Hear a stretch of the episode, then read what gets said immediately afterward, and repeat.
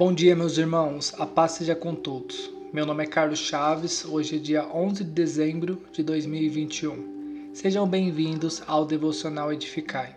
E o tema de hoje é: É melhor refugiar-se no Senhor que confiar em pessoas. Salmo capítulo 118, versículo 8.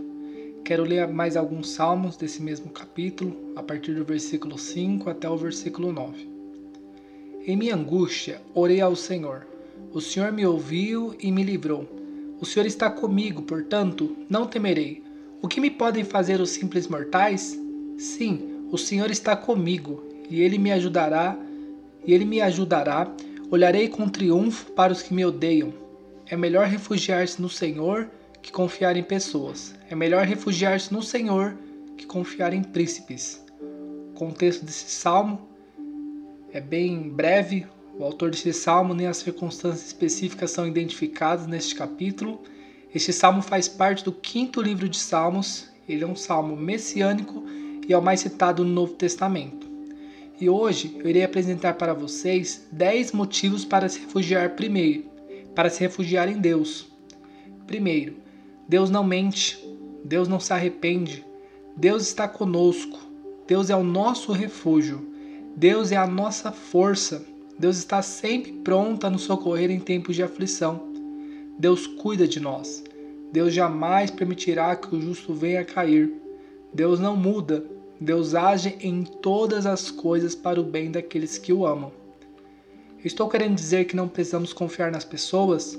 De forma alguma. Apenas pessoas precisam de pessoas. Há diversos versículos demonstrando a importância de ter relacionamento com as pessoas. Por exemplo, como é bom e agradável como os irmãos convivem em união. Como ferro afia ferro, assim um amigo afia o outro. Confessem os seus pecados uns aos outros. Orem uns pelos outros para serem curados. A oração de um justo tem grande poder e produz grandes resultados.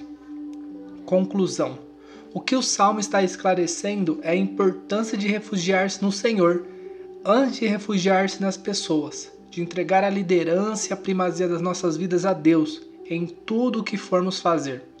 Antes de procurar por pessoas para te auxiliar em suas dificuldades, apresente a Deus, mostre-lhe as suas deficiências, que certamente a bondade e o amor te seguirão todos os dias da sua vida e viverá na casa do Senhor para sempre. Salmo capítulo 23, versículo 6.